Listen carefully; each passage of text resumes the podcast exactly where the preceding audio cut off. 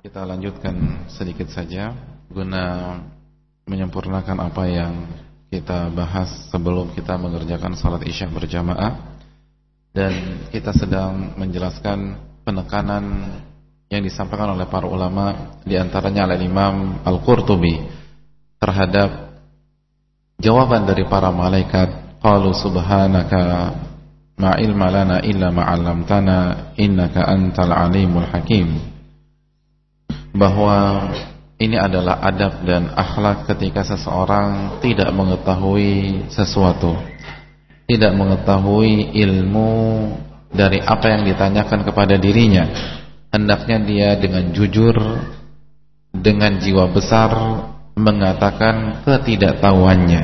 Sebagaimana malaikat Secara jujur mengatakan Subhanaka La ilma lana La ilma lana illa ma'alamtana Dan kita telah jelaskan bahwa adab ini bersumber dari berbagai dalil Baik dalil yang melarang. Sebagaimana firman Allah dalam surat Al-Isra ayat 36 Maupun praktek langsung dari Nabi SAW Seperti yang kita jelaskan saat kita menukilkan penggalan hadis Jibril alaihi salam.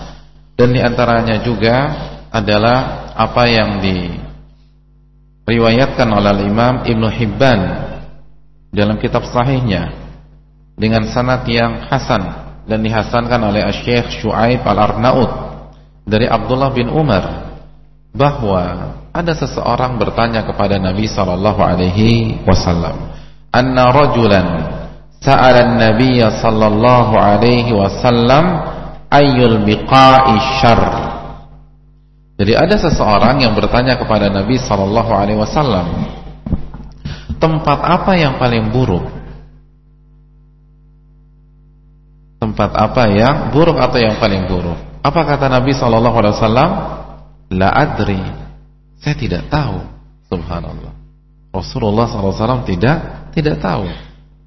Lalu Nabi melanjutkan jawabannya, hatta as'ala Jibril Sekali lagi beliau mengatakan saya tidak tahu. Dan saya akan tanyakan kepada Jibril. Jadi sampai saya bertanya kepada Jibril. Jadi saya mau tanya sama Jibril. Jadi tunggu dulu ya, saya mau tanya dulu sama Jibril. Fasa'ala Jibril. Lalu Nabi bertanya kepada malaikat Jibril, tempat apa yang paling buruk? Bayangkan seorang nabi tidak langsung memberikan jawaban. Tidak mengatakan saya rasa ini tempatnya atau menurut saya seperti ini. Tidak, tidak ada kata-kata menurut, tidak ada kata-kata pendapat saya, tidak ada kata-kata menurut analisa saya.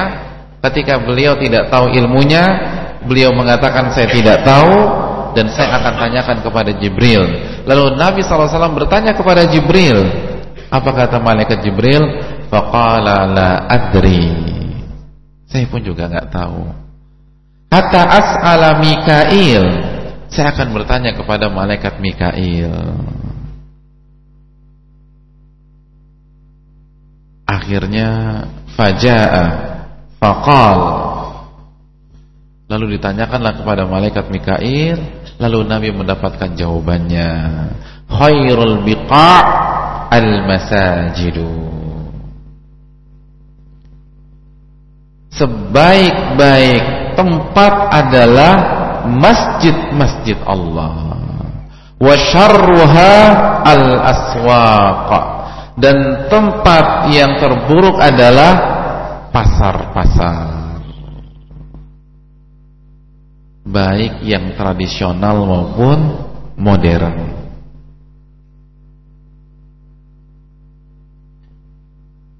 Dan ini ini bukan berarti kita tidak boleh ke sana, namun kita harus paham bagaimana persiapan untuk pergi ke sana. Jangan lupa berdoa, jangan lupa bertawakal kepada Allah Subhanahu wa taala dan lain sebagainya. Tapi yang menjadi inti pembahasan kita adalah bagaimana nabi terbaik dan malaikat terbaik tidak berani menjawab pertanyaan tersebut. Apa apalagi kita. Ini nabi terbaik dan malaikat terbaik. Oleh karena itu, ini adab yang sangat mulia dan harus senantiasa kita ingatkan umat Islam. Kita ingatkan teman-teman kita dan kita ingatkan diri kita. Jadi materi ini harus sering diulang-ulang karena salah satu fenomena di tengah-tengah kaum muslimin pada saat ini adalah berbicara tanpa ilmu. Subhanallah. Fatwanya luar biasa. Seakan-akan ia Imam Syafi'i pada abad abad ini.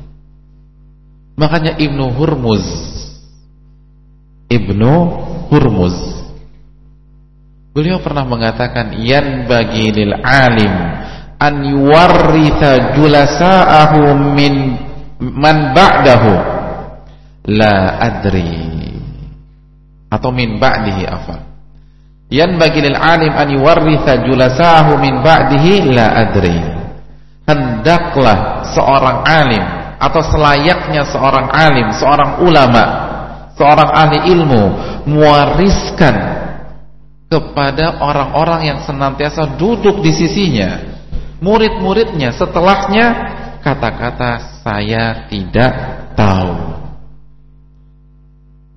hatta yakuna aslan fi aidihim sehingga kalimat ini benar-benar mereka genggam dengan tangan-tangan mereka. Benar-benar terpatri di hati mereka. Faida su'ila ahaduhum dan apabila mereka ditanya mimma la yadri tentang hal-hal yang mereka tidak ketahui qala la adri. Maka mereka akan mengatakan atau dia akan mengatakan saya tidak tahu. Jadi harus diwariskan. Jadi ini adalah salah satu warisannya para ulama, warisannya para kiai, warisannya para ustadz. Mereka harus mendidik murid-murid mereka, jamaah mereka untuk berani mengatakan saya tidak tahu. Jadi harus diajarkan, ditekankan baik secara teori maupun praktek. Artinya ustadz tersebut pun juga jangan malu-malu mengatakan tidak, tidak tahu. Bahkan salah satu nasihat Salah satu guru saya Kalau kita mengisi pengajian Lalu ada banyak pertanyaan kita tidak tahu Pertanyaannya via kertas misalnya Dan kita tidak tahu jawabannya Bacakan pertanyaan tersebut Dan bilang saya tidak tahu Jadi kan biasanya ada kertas ya Banyak kertas seperti ini numpuk Biasanya kan Atau biasanya ketika tidak tahu kita lewatkan Kan begitu kita lewatkan dan ini bukan ngeles tidak. Kita husnudan kepada ustaz-ustaz kita. Mungkin waktunya tidak cukup.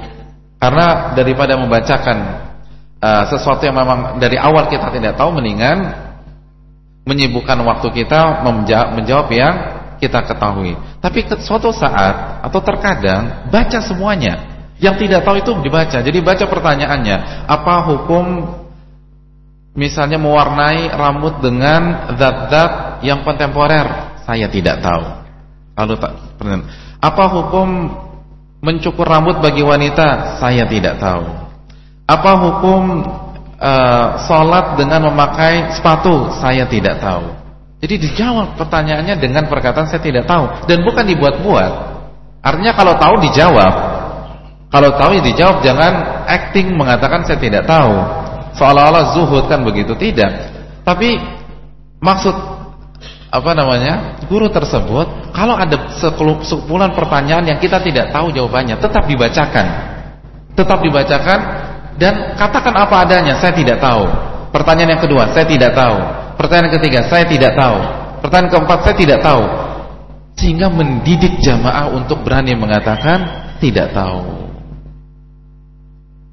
dan juga mengikis potensi gulu Gak mungkin guru saya nggak tahu. Selama 20 tahun ngaji sama beliau, gak pernah pertanyaan mengatakan tidak tahu. Nah ini kan gulu. Jadi diajarkan tidak tahu. Saya nggak tahu. Wallahu taala alam. Perlu dirujuk kembali. Saya harus buka buku tersebut. Coba ditanyakan lagi pekan depan. Saya lupa.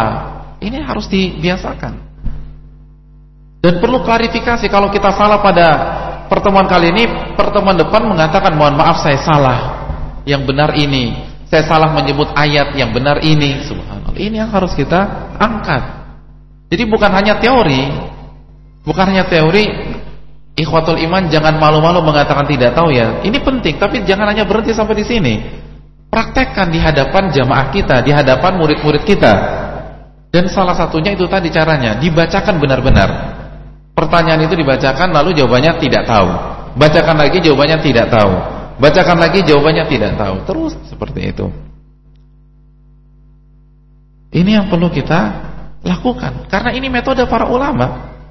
Bayangkan Imam Malik bin Anas rahimahullah itu pernah ditanya dengan 48 pertanyaan.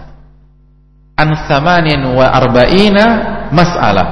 Faqala fitnatain wa salatin minha la adri.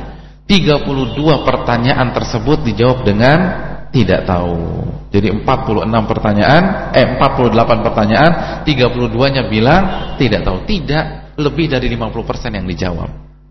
Jadi tidak harus seluruh pertanyaan di sesi tanya jawab di, dijawab tidak. Yang dijawab yang tahu saja lihat Imam Malik bin Anas dan itu tadi kalau ada waktu luang hendaklah kita baca pertanyaan yang kita tidak tahu itu dan benar-benar kita tampilkan di hadapan jamaah kita. Mohon maaf saya tidak tahu. Saya tidak tahu. Ini perlu dicek lagi.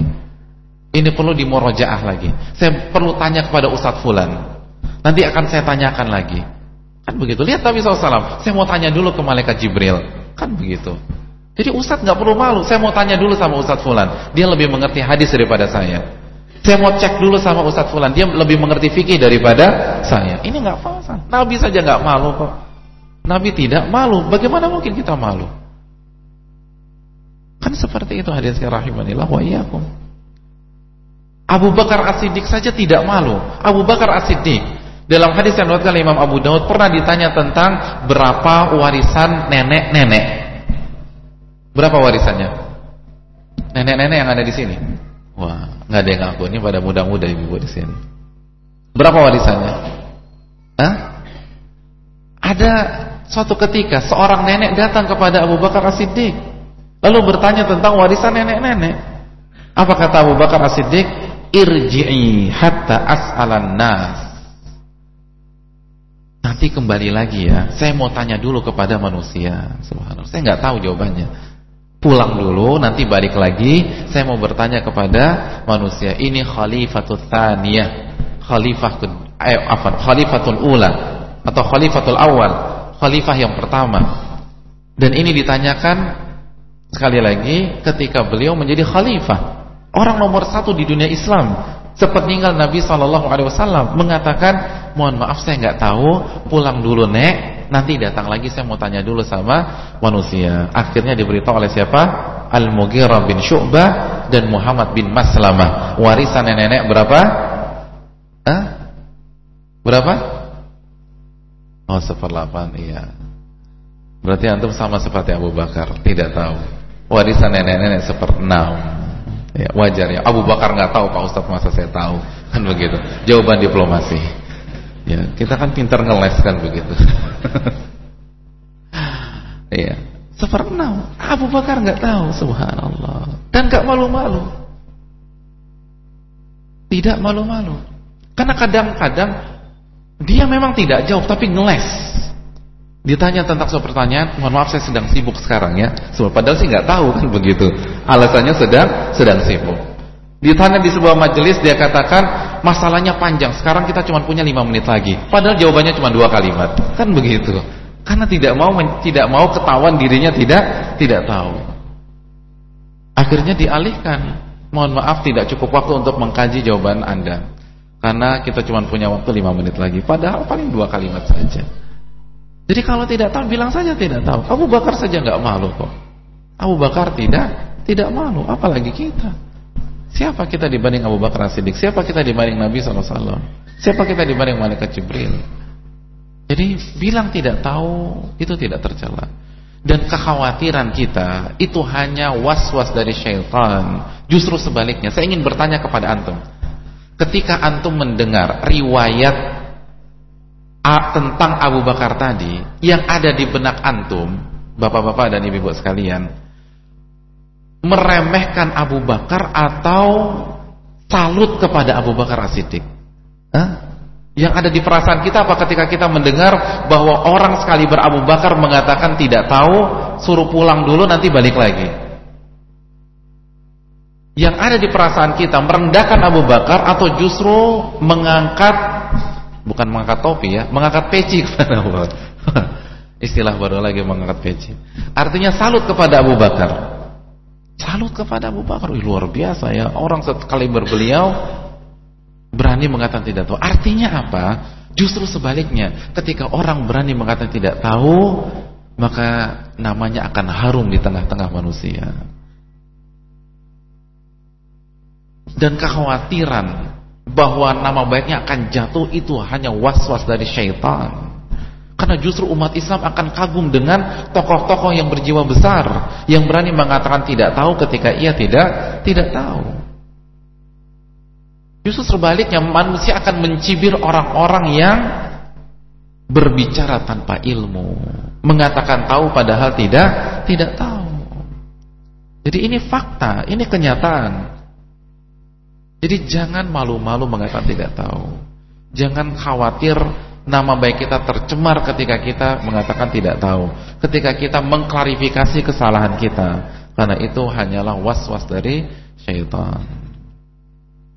Nah, Allah Ta'ala ini saja bisa disampaikan pada kesempatan kali ini. Insya Allah kita lanjutkan uh, mengulas beberapa pelajaran dari dua ayat ini. Uh, terima kasih atas uh, perhatiannya.